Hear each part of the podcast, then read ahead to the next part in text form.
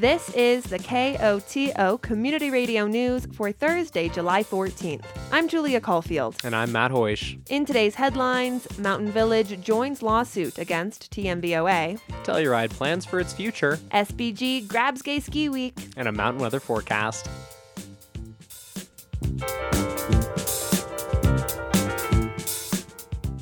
The town of Mountain Village is joining a lawsuit against the Telluride Mountain Village Owners Association, or TMVOA, regarding state and federal law compliance and board structure.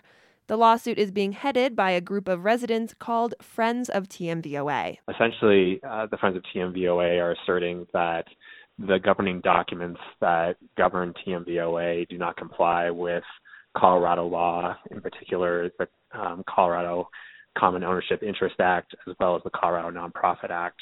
That's Mountain Village Town Manager Paul Wisor. In addition, um, they have significant concerns that the current structure of the TMVOA board, in particular, uh, the fact that several seats are controlled by the ski company, um, is not in compliance with a letter that was issued many years ago by the IRS and I think the concern that the Friends of TMVOA have at the moment is that this noncompliance, both with state and federal law, puts in jeopardy not only TMVOA's tax status, but the $50 million that, are, that is currently held by TMVOA.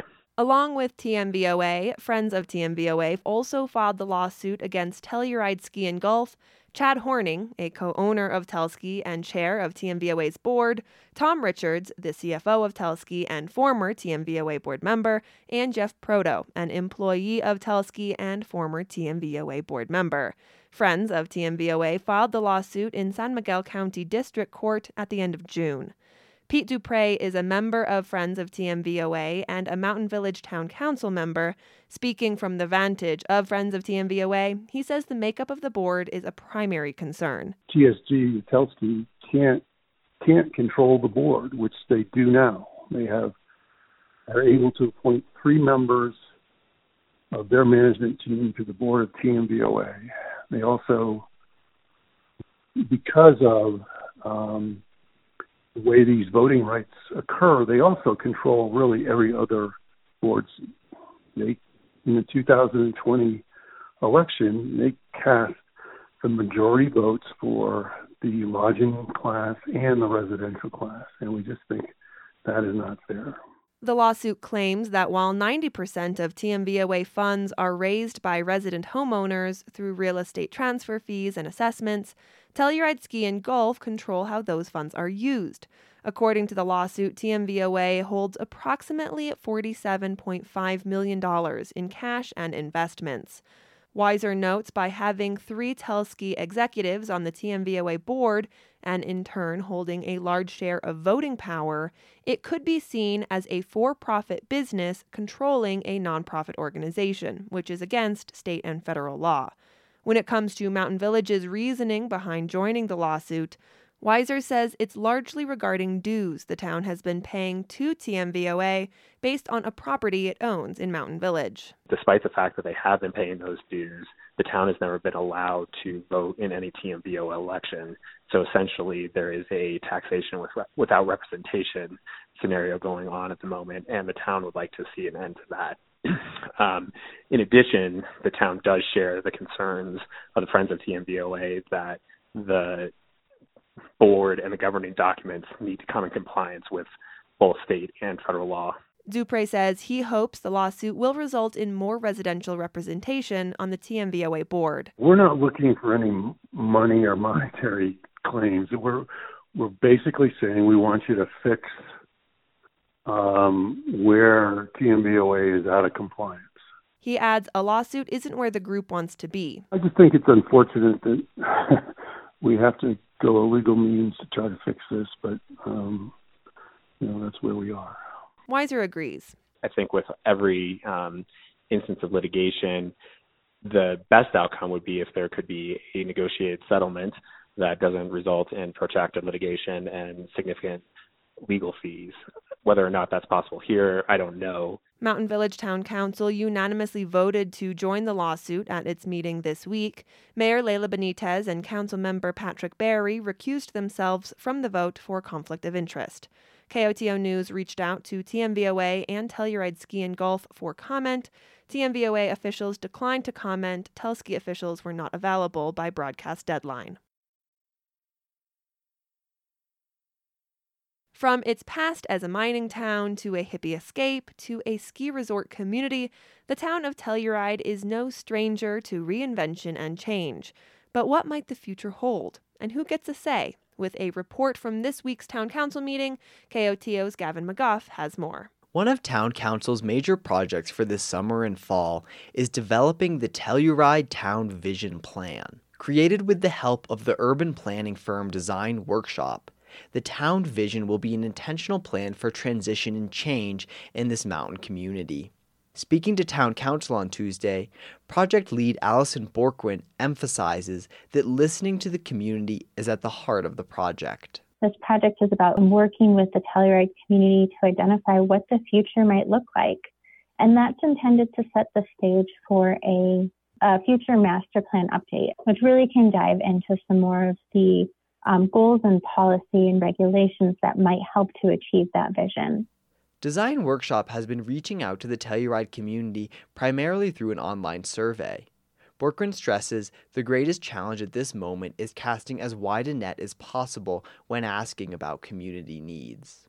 It's not just focused on Telluride, it's really focused on the area of influence, which is much broader and trying to get as many people invited into the conversation as possible. Borkwin says Design Workshop is encouraged by the high level of engagement the survey has seen thus far. There's already 564 responses, which um, in a community the size of Telluride is pretty impressive. While that number may be a high percentage of Telluride proper, Borkwin says if the town wants to respond to the needs of tourists, commuters, and regional residents as well, the outreach will have to continue. Borkwin notes that Design Workshop is working to make the survey as accessible as possible. We have um, materials that are translated in English and Spanish. We have flyers. We have business cards, which has been a great way to get out into farmers market and just hand out a business card. Someone can take it with them and take the survey later. Although a full analysis of the survey results and the related town action plan won't be completed until fall, Borkwin shares some initial findings. We have a question that's what's one word you would use to describe Telluride? Uh, people overwhelmingly say that it's beautiful um, that it's home, that it's magical, that it's unique. We're also seeing in the survey some tension in the words that are, are coming to the top. There's also some things like challenging, changing, complicated.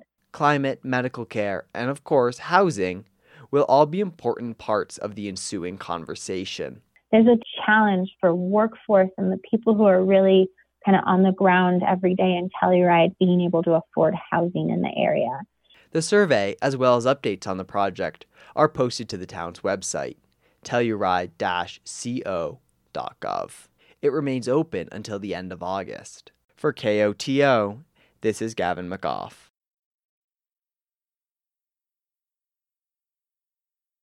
Rosie Cusack loves that Telluride Gay Ski Week provides a space for some who might not otherwise have the opportunity to be around like minded people. Oftentimes, I do tell the story of um, how the younger generation, and I mean young kids who have made a point to find me and to say, Thank you so much for having done this.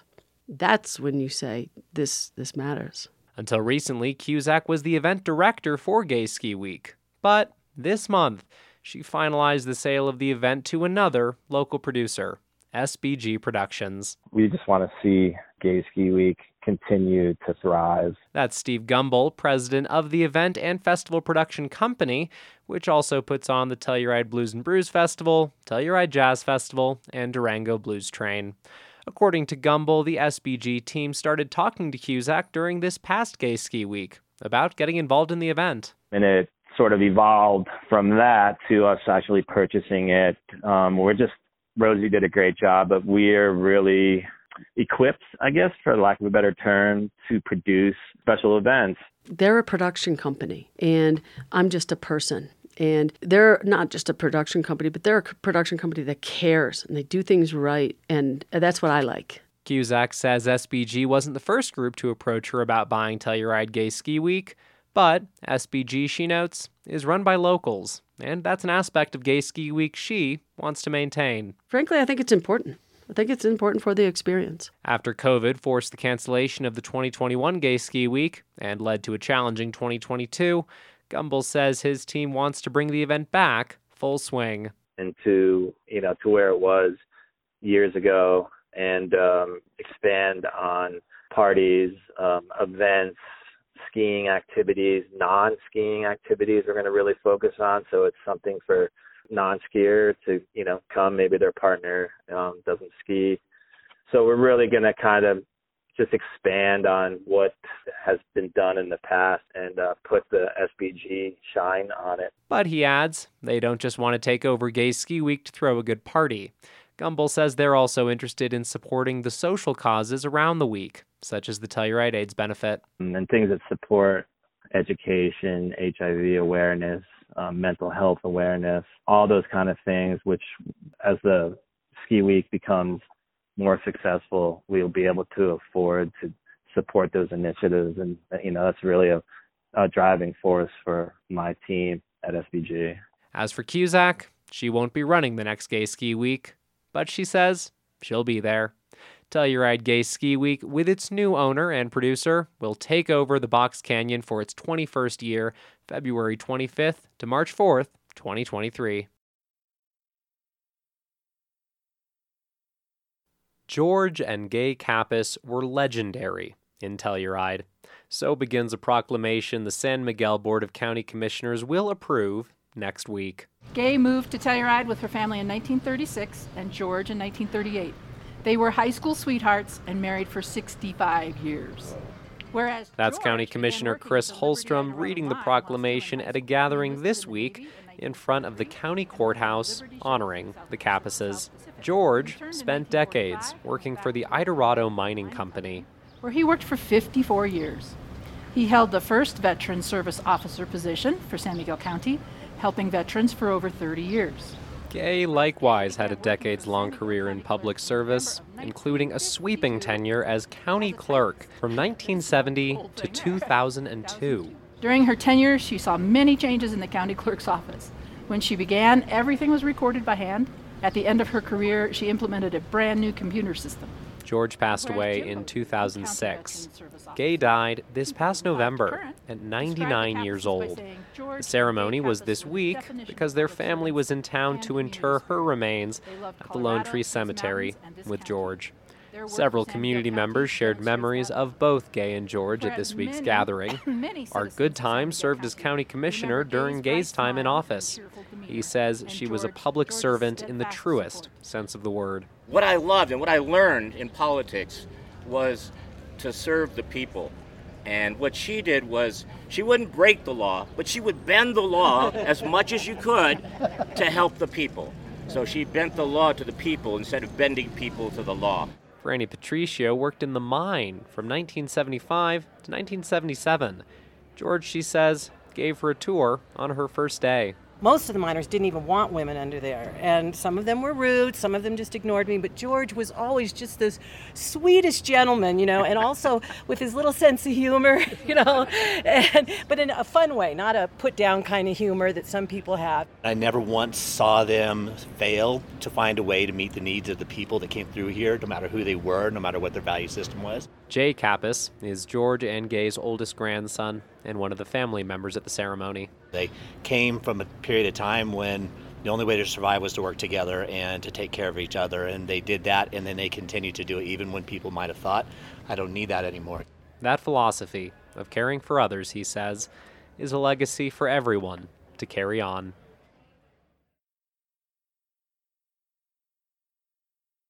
About a year and a half after beginning an emergency response to relocate mine tailings on the Telluride Valley floor, the U.S. Environmental Protection Agency is just about done hauling material to the Idarado repository. Then we're going to move into our river restoration phase. So we'll be putting in the new river channel and uh, then we'll move to our revegetation phase. And we should be done by the end of July, maybe first week of August. That's Joni Sandoval, on scene coordinator with the EPA. But as one project ends, another may soon begin. The EPA has also detected high levels of lead and arsenic in tailings around the San Miguel River near Lawson Hill. Sandoval says the EPA has reached out to the Idarado Mining Company about beginning remediation negotiations. You know, we're just in the very early stages of working with Idarado as a potential responsible party for the mine tailings. In the meantime, Sandoval says the EPA will continue to have stakeholder meetings and ensure community involvement.